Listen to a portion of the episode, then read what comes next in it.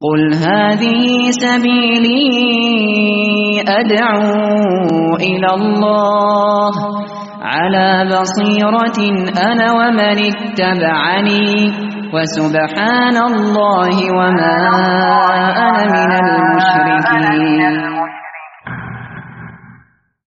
إن الحمد لله نحمده ونستعينه ونستغفره ونعوذ بالله من شرور أنفسنا ومن سيئة أعمالنا من يهده الله فلا مضل له ومن يضلل فلا هادي له وأشهد أن لا إله إلا الله وحده لا شريك له وأشهد أن محمدا عبده ورسوله صلى الله عليه وعلى آله وأصحابه ومن سار على نهجه القويم ودعا إلى صراط المستقيم إلى يوم الدين وسلم تسليما كثيرا اللهم علمنا ما ينفعنا وانفعنا بما علمتنا وزدنا علما وأرنا الحق حقا وارزقنا اتباعه وأرنا الباطل باطلا وارزقنا اجتنابه أما بعد Puji syukur kita panjatkan pada Allah yang telah memberikan kita nikmat iman,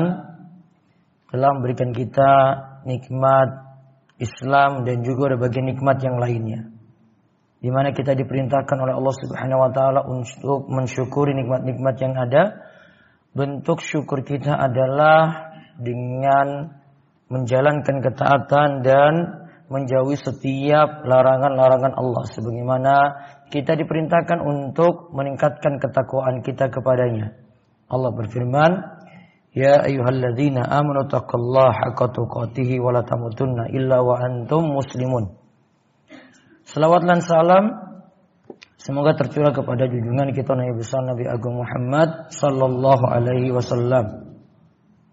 Nabi akhir zaman, Rasul yang syariatnya telah sempurna, Rasul yang mengajarkan perihal ibadah dengan sempurna, Semoga salawat dari Allah tercurah kepada beliau, kepada istri-istri beliau, para sahabat beliau, serta yang disebut keluarga beliau karena menjadi pengikut beliau yang sejati hingga akhir zaman. Masyiral muslimin, rahimani wa rahimakumullah. Pada kesempatan siang hari ini kita berada pada 8 Dzulhijjah disebut dengan hari tarwiyah. Hari tarwiyah itu keadaan di mana seorang itu mampir untuk mengambil air ketika dia mau beranjak wukuf di Arafah, mampir terlebih dahulu di Mina untuk mengambil air persiapan sebelum melaksanakan wukuf di Arafah pada tanggal 9 Dzulhijjah pada hari Arafah.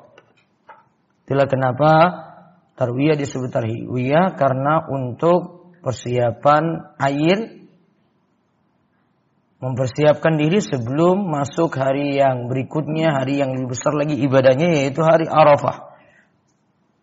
Nah, mengenai hari Arafah ini, ini yang kita akan kaji di kesempatan siang hari ini yaitu tentang keutamaan dari satu amalan yang dilaksanakan ketika itu yaitu keutamaan puasa Arafah. Ada hadis yang menyebutkan tentang keutamaan puasa Arafah di sini yaitu hadis saking Abu Qatadah radhiyallahu anhu ia berkata bahwasanya Rasulullah shallallahu alaihi wasallam bersabda Siyamu yaumi Arafata ahtasibu 'ala Allah ayyukaffira sana allati qablahu wa sana allati ba'dahu. Wa siyamu yaumi Asyura ahtasibu 'ala Allah ayyukaffira sana allati qablahu. Puasa hari Arafah 9 Dzulhijjah. Aku berharap kepada Allah nantinya bisa menghapuskan dosa setahun yang lalu dan dosa setahun yang akan datang. Sedangkan puasa Ashura 10 Muharram Aku harapkan pada Allah, aku berharap pada Allah semoga bisa menghapuskan dosa-dosa yang dilakukan pada setahun yang lalu. Hadis ini diriwayatkan oleh Imam Muslim. Hadisnya cukup singkat namun faedah-faedah bisa kita gali, kita ambil dari hadis singkat ini yang pertama. Hadis ini menunjukkan keutamaan saking puasa Arafah dan besarnya pahala puasa tersebut pada sisi Allah karena dikatakan dosa-dosa akan diampuni untuk dua tahun. Ini bagi yang menjalankan puasa Arafah. Maka ini menunjukkan keutamaan dari amalan-amalan. Ada amalan-amalan yang punya keutamaan, dosa-dosa kita itu diampuni.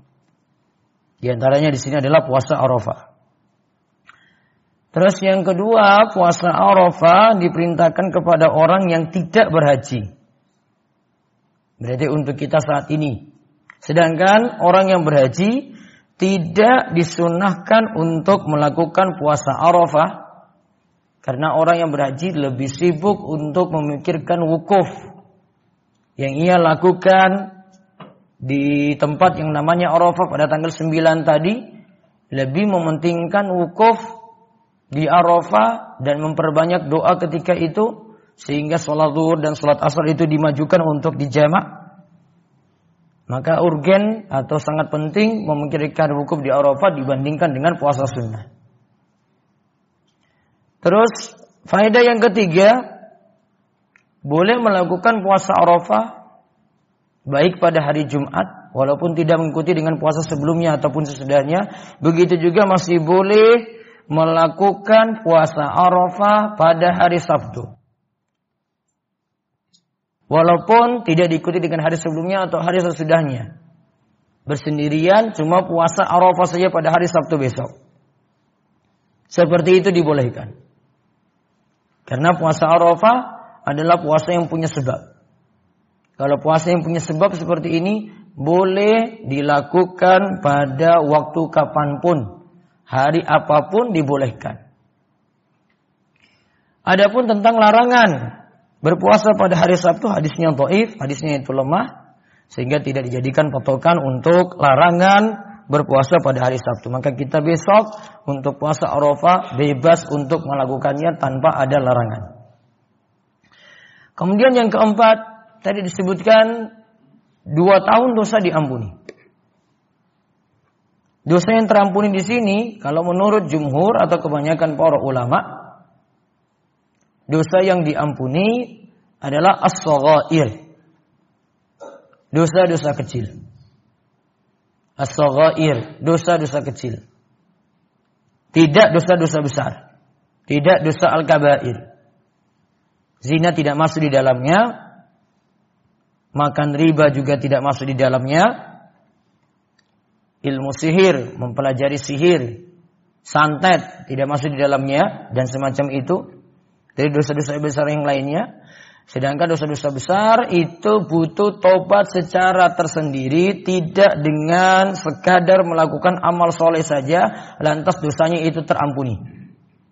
Ini, ini adalah menurut pendapat jumhur atau kebanyakan ulama, namun Syekhul Islam Ibn Taimiyah masih berpendapat pengampunan dosa di sini adalah dosa kecil dan dosa besar sekaligus. Namun kalau tadi kebanyakan ulama menganggap yang diampuni adalah dosa-dosa kecil. Maka ketika dia lakukan puasa Arafah tadi, otomatis yang diampuni dosa-dosa kecilnya. Untuk dua tahun tadi. Terus yang keenam, terus yang kelima, disenangkan bagi setiap muslim. Siapa saja mendapati hari Arafah besok. Besok Sabtu. Berharap kepada Allah doa-doanya dikabulkan. Karena ketika itu kita sedang berpuasa. Doa-doa mustajab. Dan juga Nabi Shallallahu Alaihi Wasallam itu mengatakan khairul doa doa yaumi arafah. Sebaik-baik doa adalah doa yang dipanjatkan pada hari arafah. Maka di samping puasa perbanyak doa. Juga memperbanyak bacaan la ilaha illallah wahdahu la syarika lahul mulku wa lahul hamdu wa huwa ala kulli syai'in qadir. Karena sebaik-baik doa doa pada hari Arafah bacaan yang terbaik adalah bacaan la ilaha illallah wahdahu la syarika lahul mulku wa lahul hamdu wa huwa ala kulli syai'in qadir. Kita baca pada hari Arafah tadi.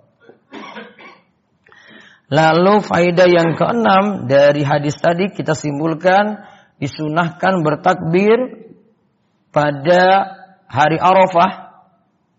Dan ini sunnahnya adalah sunnah muqayyad bertakbirnya mulai dari subuh pada hari Arafah sampai nanti waktu asar hari tasyrik yang terakhir tanggal 13 Zulhijjah Memperbanyak takbir dengan ucapan Allahu Akbar, Allahu Akbar, La ilaha illallah, Wallahu Akbar, Allahu Akbar, Walillahil hamd. Apa dalilnya? Imam Ahmad rahimahullah pernah ditanya. Hadis apa yang mendukung amalan takbir dari salat subuh pada hari Arafah hingga hari tasyrik yang terakhir?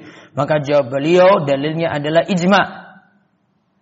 Kesepakatan para ulama tanpa kita menyebutkan dalil secara khusus, ini sudah kesepakatan para ulama, maka sudah termasuk di dalamnya. Maka didukung dengan pendapat Umar, Ali, Ibnu Abbas, Ibnu Mas'ud radhiyallahu anhum.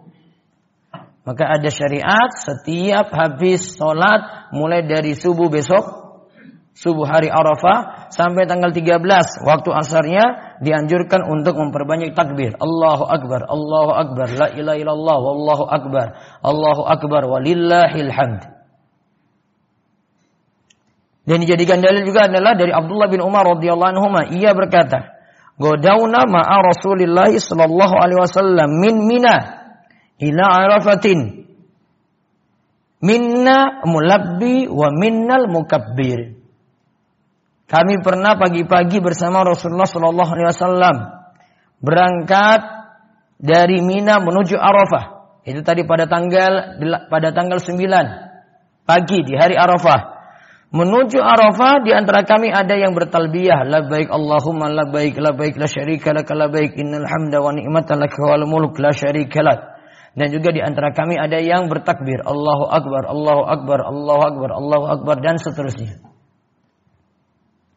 Dan Syaikhul Islam Ibnu Taimiyah rahimahullah mengatakan asal akwal fi takbir alaihi alaihi jumhur salaf wal fuqaha min as-sahabah wal immah ayu kabira min fajri yaumi arafa ila akhir ayami tasyrik akiba kulli salatin. Dan perkataan yang paling sahih tentang masalah takbir yang dipegang oleh kebanyakan para ulama salaf terdahulu dan juga para fuqaha dari sahabat dan juga para ulama madhab. Mereka menganjurkan bertakbir pada hari Arafah besok pagi sampai nanti hari tasyrik yang terakhir setiap akibat kulli solatin. Selesai dari melaksanakan solat lima waktu. Jadi selama lima hari, tanggal 9, 10, 11, 12, 13, ada anjuran bagi kita untuk bertakbir.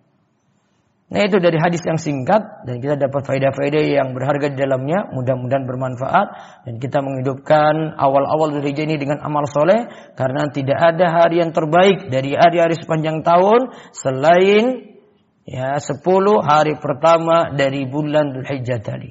Aku qouli hadza wa astaghfirullah li wa lakum wa lisa'il muslimin innahu was-sami'ul alim.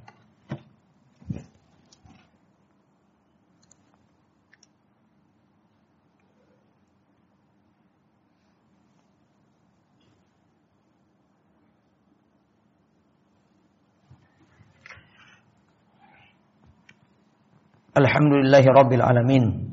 والصلاة والسلام على أشرف الأنبياء والمرسلين نبينا محمد وعلى آله وصحبه أجمعين. أما بعد فيا أيها الناس اتقوا الله تعالى وذروا الفواحش ما ظهر منها وما بطن.